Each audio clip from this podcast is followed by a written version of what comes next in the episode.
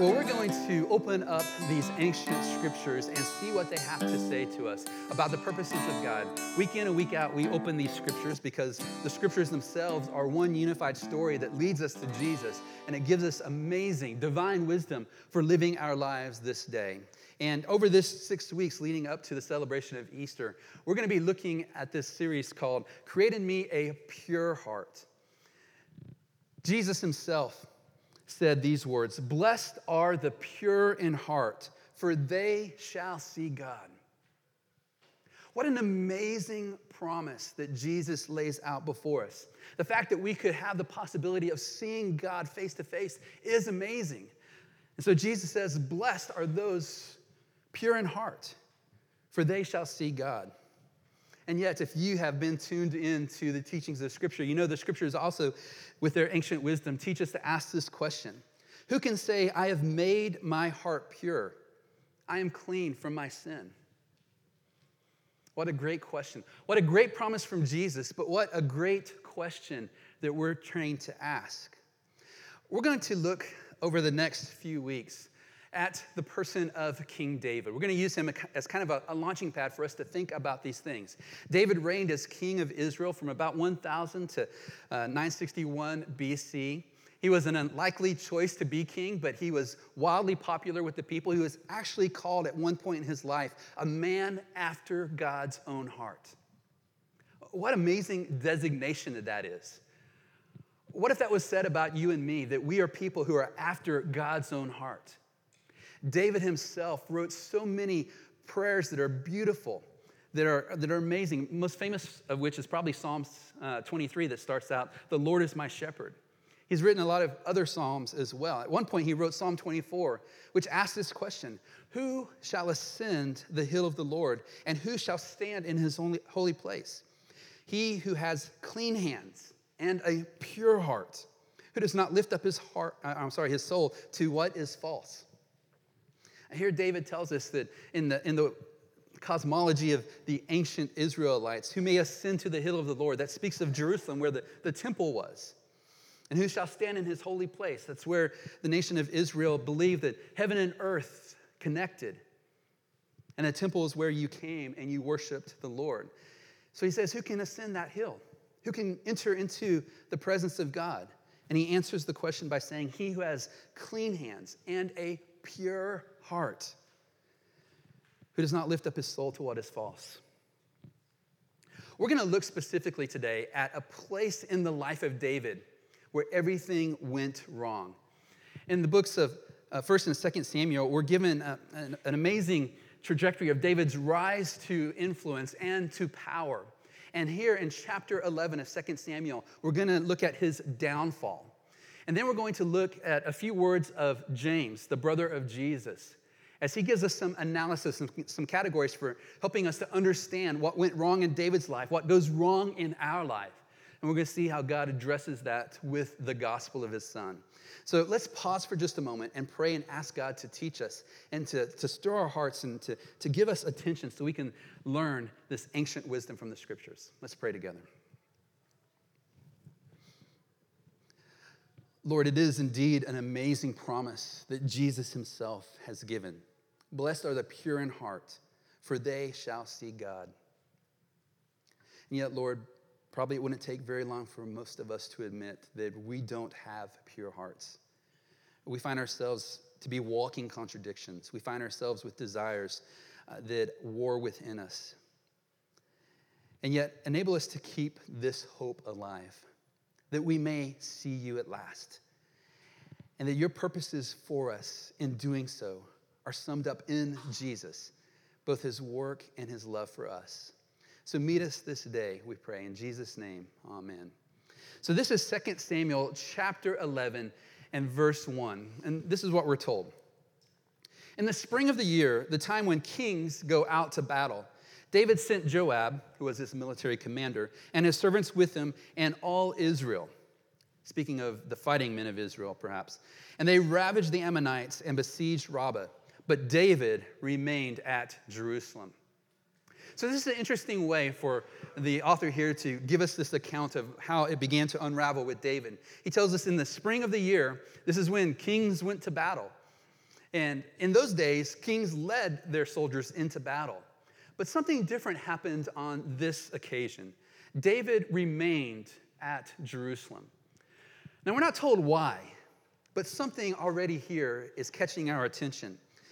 In verse 2, we're told, It happened late one afternoon when David arose from his couch and was walking on the roof of the king's house that he saw from the roof a woman bathing, and the woman was very beautiful. Now, I want you to notice here that David is up on an elevated level. He's at the roof of his king's palace, and he's looking out over Jerusalem. And there he sees a woman who is, who is bathing. And we tend to think of bathing like getting in a bathtub or something like that. They didn't have bathtubs that day. What they did is they poured water over themselves. And so we don't know if Bathsheba, we don't know her name yet, forget I said that. we don't know if this woman um, thought she was um, there in her own privacy. We don't know if she was fully disrobed. We don't know if she was perhaps just washing bo- parts of her body at a time. What we do know is that David saw her. I want you to keep that, that word in mind. He saw her from the roof bathing. And this woman was very beautiful. I want you to keep that phrase very beautiful in your mind for just a moment. We're going to come back to that. And David sent and inquired about the woman. And one said, Is not this Bathsheba, the daughter of Eliam, and the wife of Uriah the Hittite? Now, what would you think, given your knowledge of David, that he was described as a man after God's own heart? That he was a poet who wrote so many of the Psalms that we have in our Bible. What would you think that this man would do when he saw this woman bathing? You would think that he would divert his eyes, that he would honor her by taking his eyes away from her and giving her the privacy that she needed. But that's not what happened. Something stirring within him. And so he sends and asks who this was. And they gave this woman, who at this point had just been an object of his desire, the name Bathsheba. But we're also told that this woman is a daughter, that she is the wife of someone. So you would think that David, this man who had been described as after God's own heart, who wrote so many of the, the worship songs that we use to even to this day, that he would have checked himself at this point. This, this woman, this object of his desire, she has a name. In fact, she is the daughter of someone who loves her. She is the wife of a man who loves her. So you would think that David would catch himself and go, okay, this is enough. Get my wits about me. But we're told in verse 4 he did something different. So David sent messengers and took her. And she came to him, and he lay with her. Now she had been purifying herself from her uncleanness. And then she returned to her house. We're, we're told here that, that David took her. He sent messengers after her. She went with them, and he laid with her. He slept with her. Now, I was having a conversation with a friend of mine this week about this very issue. And we, perhaps, of all generations that have gone before us, and at this particular moment in time, we can appreciate how there are differences of power in relationship. Here is a woman who is married to Uriah the Hittite. They are foreigners who are living in Israel. She doesn't have much besides her family. David is the most powerful man in the land. And already he's begun accumulating wives to himself, most of which were political alliances that nations in that day did. They married, intermarried, gave, gave wives to kings that would seal treaties and covenants between them.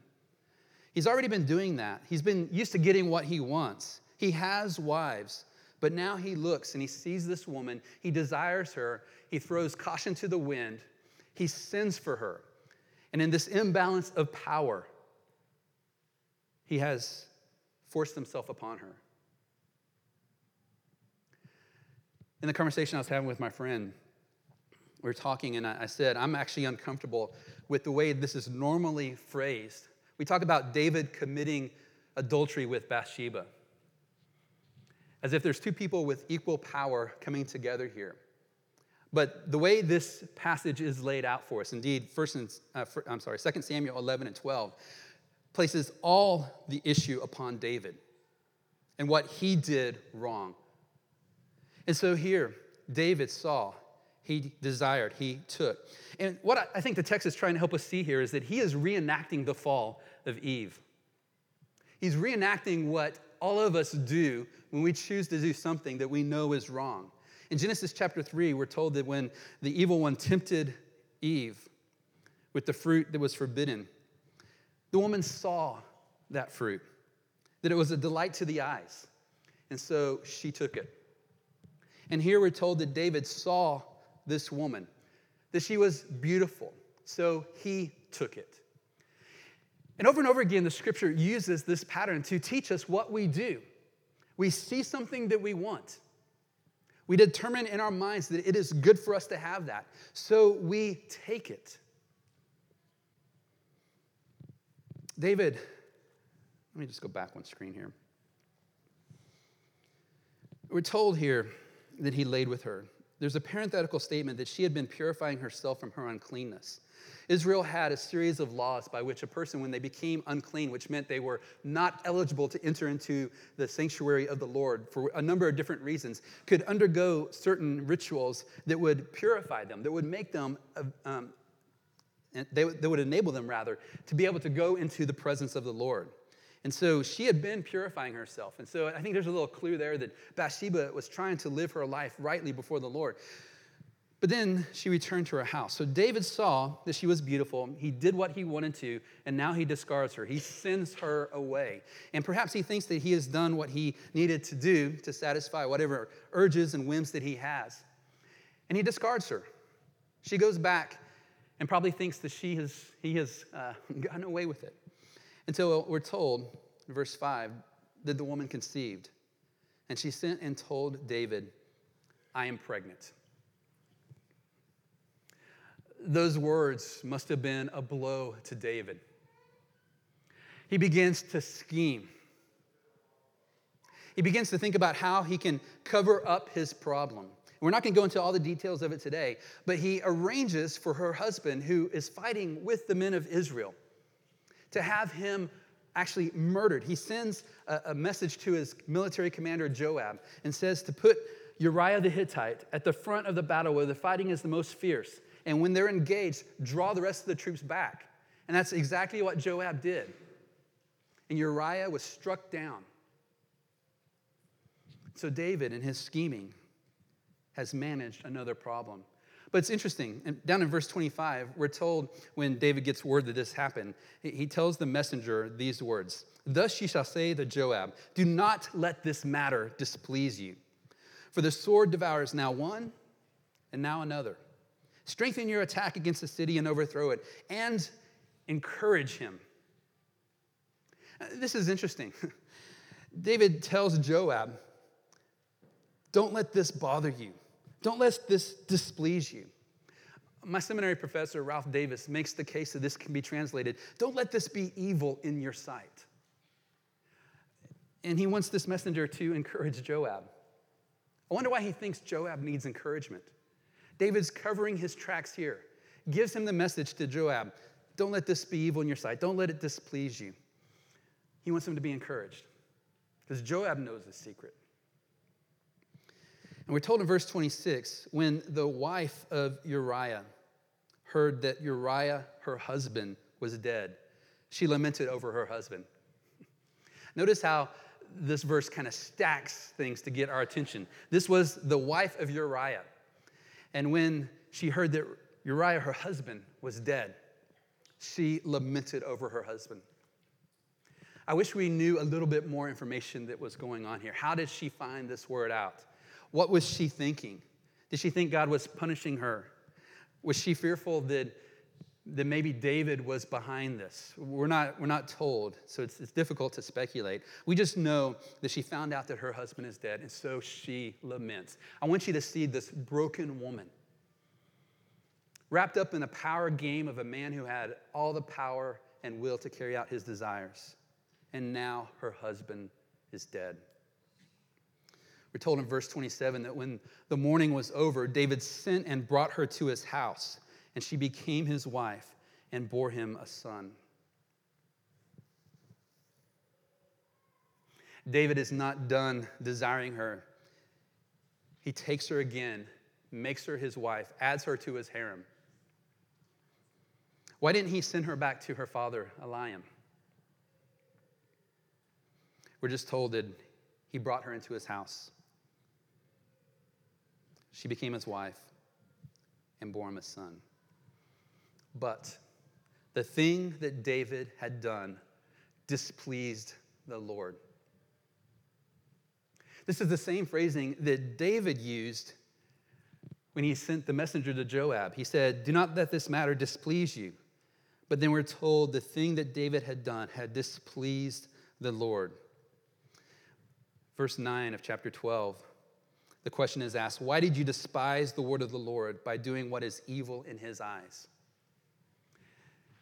David saw, David desired, David took, and now his sin is multiplying as he schemes to take out her husband.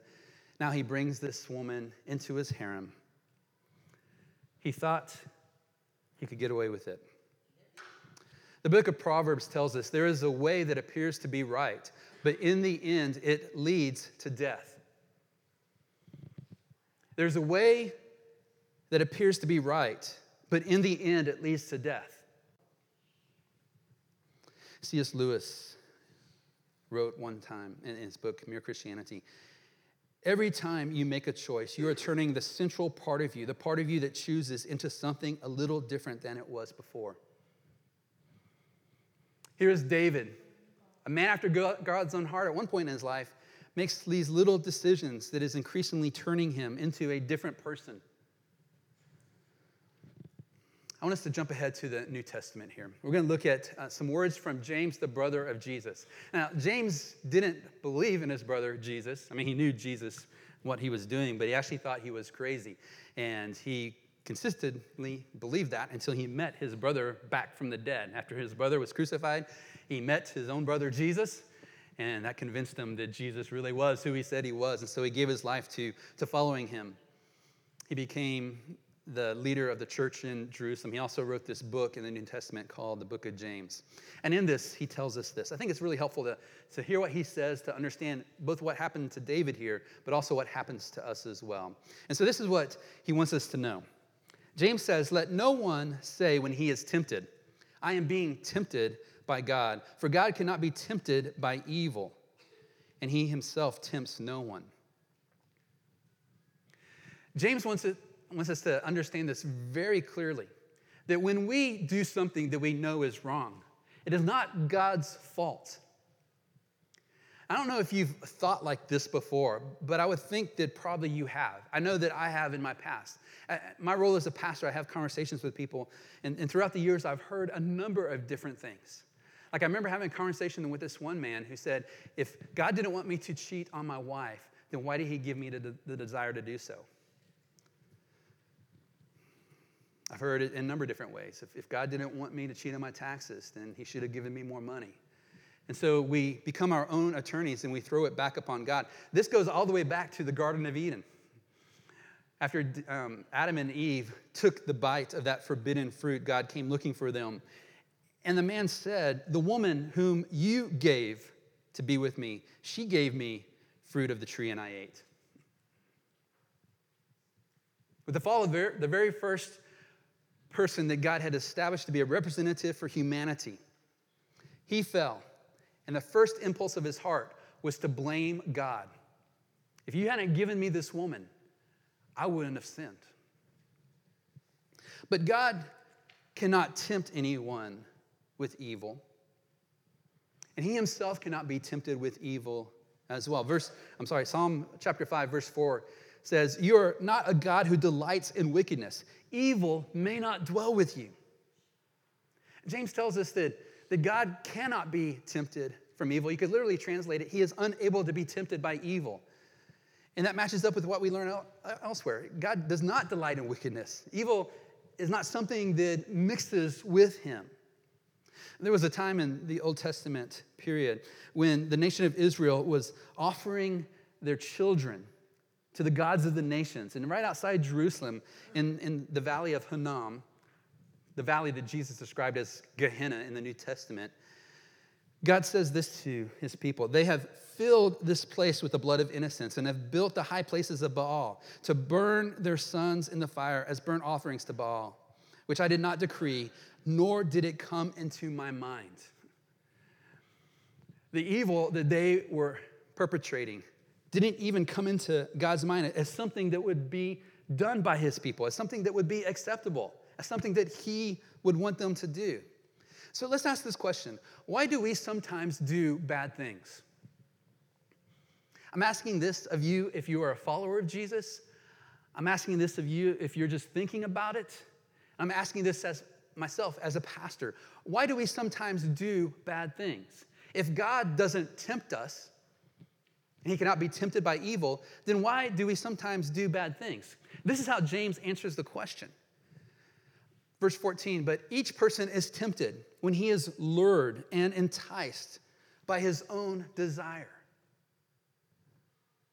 James says that we are tempted when something inside of us is activated, when we are lured and enticed by our own desires. Have you thought about that, my friends? The reason we sometimes find sometimes we find sin attractive, temptation attractive, is because there's something within us that desires. David himself desired. Adam and Eve desired. You and I desire. James says this is where we need to trace the origin of the problem to the desires within our own hearts. Some of you know who Woody Allen is. He's a filmmaker and has had a, a very uh, interesting career. He's come under fire during the Me Too movement. Uh, back in, um, I think it was around 2000, um, he was being interviewed, uh, asked about the reason why he slept with the adopted daughter of Mia Farrow, his, his former lover. And he gave a number of explanations. And the interviewer kept pressing him. And then he finally said, The heart wants what the heart wants. Woody Allen is not a Christian. He's not even a theologian. But this point is exactly accurate. The heart wants what the heart wants. David's heart wanted Bathsheba, so he took it. Our hearts want certain things, and so we take it. It might be power, it might be money, it might be another person's reputation, it might be just something that we know that we use for our own pleasure. We see it, we take it. The heart wants what the heart wants. And that raises a question for us, doesn't it? Why does the heart want what the heart wants? Why does the heart want what God doesn't want? And why does the heart not want what God wants? Here's the key thought, my friends. What the heart wants, the mind justifies and the will chooses. What the heart wants, the mind justifies and the will chooses. I was sharing this with someone recently, and upon hearing that, they go, Whoa, that's convicting. isn't it? It's very illuminating, isn't it? What our hearts want, our, mi- our minds are experts at justifying, and the will chooses. Here's what I want us to see, my friends. Even though our hearts want all kinds of things, some things good, some things bad, some things we know God doesn't want us to choose, we sometimes choose them. The good news is that we have a Savior, Jesus Christ, whose heart always wanted the right thing, who above all desired God and wanted to live for Him. Our hearts are crazy and they are full of madness and insanity. Jesus' heart was full of beauty and goodness and truth and desired God perfectly, loved others well. The book of Hebrews tells us this in chapter 4. Since then, we have a great high priest who has passed through the heavens, Jesus, the Son of God. Let us hold fast our confession, for we do not have a high priest who is unable to sympathize with our weaknesses, but one who is tempted as we are, yet without sin. Jesus himself faced temptation in this world. but we're told he never once gave in. In fact, Jesus could stand before some of his, his harshest critics and ask them the question, Which of you can accuse me of sin? And the response was crickets, silence. In fact, when they wanted to, to crucify Jesus, to get rid of him, they had to make up trump charges, they had to bring in false witnesses. So James tells us in verse 15 that we're, we're let me just get back up for a second. We're tempted when we're lured and enticed by our own desires. And then he tells us in verse 15 then desire, when it is conceived, gives birth to sin, and sin, when it is fully grown, brings forth death. Brings forth death. My friends, this is why when we look at the scriptures, it goes to lengths to try to get us to take seriously our sin. Sin wants to lead us down a road away from God. And whenever we move away from God, who is life, we necessarily move towards death. And we sometimes say, oh, it's not that big of a deal. It's just a little small thing. John Owen was an English theologian, and he wrote these very perceptive words. He said, Every time sin rises to tempt or entice, it always seeks to express itself in the extreme. Every unclean thought or glance would be adultery if it could. Every covetous desire would be oppression. And every unbelieving thought would be atheism. It is like the grave that is never satisfied. Think about this with the example we looked at with David. It's just a glance at first. Something entered his mind. Something was stirring in his heart. And he could have killed it right then. He could have said no. But he moved on it. So that temptation that initially grabbed hold of his heart sought to express itself in the extreme. And he was his own worst enemy in that moment. And he used and abused his power to get what he wanted. The grave is never satisfied. So, my friends, let me summarize this for us so far. The heart of the problem is a problem of the heart. Biblically speaking, the heart of a person is not that organ that beats within us, pumping blood throughout us. The heart is described as the center of our being. It's where the wants and the thoughts and the decisions come from. So the heart of the problem is a problem of the heart. James tells us when we're tempted, we are lured away by the desires of our heart. So, a few points of application, two to be specific. The first one is this accurately diagnose the heart of the problem. We need to diagnose ourselves first and foremost this day. This is not about what the person down the row is thinking of us, not what someone in our, our thinking about the issue, not what someone uh, in our life outside of here is thinking. We need to think about this for ourselves. We need to accurately diagnose our heart. We're told in Proverbs chapter 4 above all, guard your heart, for everything you do flows from it. But here's the thing what do we do when simply the temptation is not out there, but in here. Some of you know the, the TV series 24. I, I watched all of these, I, I loved it. It's a crazy uh, storyline that kind of kept repeating itself for, I don't know, 10 seasons or something like that. But what was interesting about this is that it always, uh, Jack Bauer, played by Kiefer Sutherland, was a CTU agent, a counter terrorist unit agent. And so his job was to get to the heart of a problem, a threat, and to deal with that, to, to make sure it doesn't go off. And so the show always starts out with this initial problem, and they, they take care of it, but then they find out there's an even bigger problem behind that. And then if you watch the show often enough, and they use the same storyline over and over again, there's always a mole, right? There's someone either within CTU or within the government that's actually working with the terrorist. My friends, there's always a mole within us there's always something within us that is our own worst enemy. So we're called, yes, to guard our hearts against temptation out there. But what do we do when the desires of our own hearts are against us? The Apostle Peter wrote to some Christians suffering persecution, and he said these words Dear friends, I urge you as foreigners and exiles to abstain from sinful desires which wage war against your soul. Writing to these believers, he tells them, Look, there's something going on within each and every one of you. There are desires which are your enemies, they are moles living within you, and they wage war against your soul. My friends, do you believe that? Do you believe that there's something within you that acts as your own worst enemy? The Bible describes this in a number of different ways.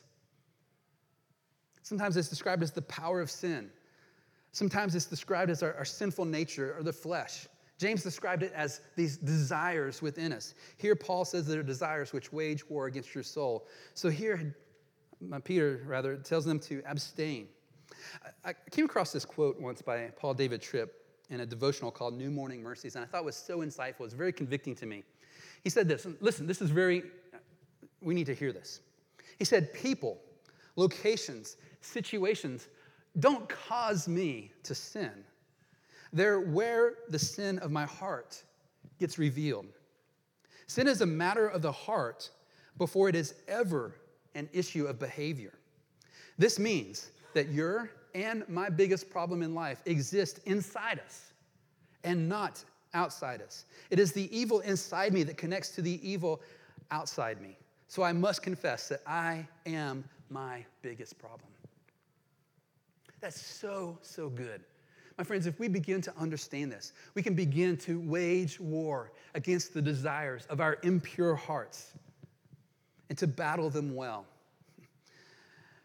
The Apostle Paul, in describing his own battle against sin, had these words. He said, Wretched man that I am, who will deliver me from this body of death? Thanks be to God through our Lord Jesus Christ, through Jesus Christ our Lord. I'm thinking of a time when I was a campus minister talking with a university student who was telling us just some about her own frustrations of following Jesus and how she kept finding herself giving into the same thing over and over again. And so I opened this passage up from Romans chapter 7 and uh, use these words here, but just right before this, the Apostle Paul says, I sometimes find myself doing those things that I don't want to do.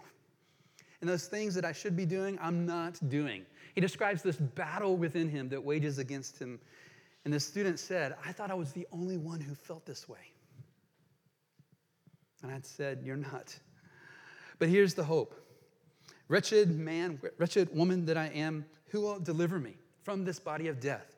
Thanks be to God through Jesus Christ our Lord. You see, in, in Jesus, God comes for us, body and soul. He comes after our hearts and after our desires. And this, my friends, is, is part of the key to the battle. We need to see that we have these desires raging within us. And we need to understand that we were to stand against them and to, to battle against them, lest they express themselves in the worst case scenarios. So, here's the second point of application seek superior satisfaction in Christ. It's not enough just to say no to those desires that battle within us. We need to be saying yes to something else. And that yes to something else is described when we use that phrase back in David at the beginning a man after God's own heart to, to pursue after God, to replace these desires within us that wage with desires for superior satisfaction in Christ. There's a writer by the name of Thomas Chalmers, and he has this excellent essay called The Expulsive Power of a New Affection. You can find this online anywhere. I'd encourage you to download this and work your way through this essay. Very, very helpful, very insightful. But he said in this essay the only way to dispossess the heart of an old affection is by the expulsive power of a new affection. In context, he's describing the desires of our heart in terms of affections, those things that we want. But the only way to dispossess the heart of an old affection, a wrong affection, a bad affection, is by the expulsive power of a new affection or a new desire that takes root within us. My friends, that new desire is found in the person of Jesus. And we've got to battle for this. We've got to see it. We've got to, to desire it. The key thought here is the battle is not against your joy and happiness, but where you will find your joy and your happiness. David thought in a moment of insanity that it would be found by using and abusing his power to take what he wanted. Rebecca Reynolds, in her book, Courage, Dear Heart, it's an excellent book, Letters to a Weary World, writes Temptation works to pull us from greater joys into lesser joys that fade, joys that can never satisfy us as God's presence can. And so I want to, to use this illustration, and, and hopefully this helps connect with us. Uh, Augustine was a man who, who knew about Jesus. And he became convinced intellectually that he ought to follow Jesus. But there was only one problem he liked to walk on the wild side, he liked to party, he liked to see how many women he could seduce and use and abuse and discard. And he knew that this was for the problem. He actually prayed at one point that God would give him purity, but not yet. he, he wanted to be able to indulge his sinful nature just a little bit longer. And God, in intrusive mercy, rescued him from that. And this is what he would write in his confessions. He said, How sweet all at once it was for me to be rid of those fruitless joys which I had once feared to lose. You drove them from me. You who are the true, the sovereign joy, you drove them from me and took their place. You who are sweeter than all pleasure. What an amazing statement. What an amazing confession that Augustine gives to us here. The way he battled was to seek superior satisfaction in Christ, that he himself is actually sweeter than all pleasure. Jesus gives us what we want at the deepest core of our being a sense that we are loved, a sense that we are wanted, a sense that God in Christ is moving toward us to make us new creations in Christ. People who will one day have entirely clean and pure hearts. And so, my friends, in just a few moments at, at the communion table, we're going to, to sing a song. It's, O God of highest heaven. And this is a prayer, and we're going to pray this. I want you to, to use this as we tune our hearts to, to seek Him and, and to praise Him. O God of highest heaven, occupy my lowly heart, own it all, and reign supreme. Conquer every rebel power. Let no vice or sin remain that resists your holy will. You have loved and purchased me. Make me yours forevermore. My friends, the point here is for us to give our hearts to the one who loved us and gave himself for us. Christ also suffered for our sins, the righteous for the unrighteous, that he might bring us to God. Create in us pure hearts, O Lord. Fix our eyes on Jesus, the one who is, who is pure, the one who is sweeter than all pleasure, the one who loved us and gave himself for us the righteous for the unrighteous, the pure for the impure, the clean for the unclean, that he might bring us to God. Friends, the clue to the dilemma posed by the promise of Jesus that the pure in heart will see God, and the issue with our heart that none of us can say we have made our hearts pure, is found in Jesus, who suffered for us, who gives us new hearts, and will one day bring us fully into the presence of God. So, my friends, may you find in Christ the King the one who is sweeter than all pleasure, the one who died and now lives to bring us to God.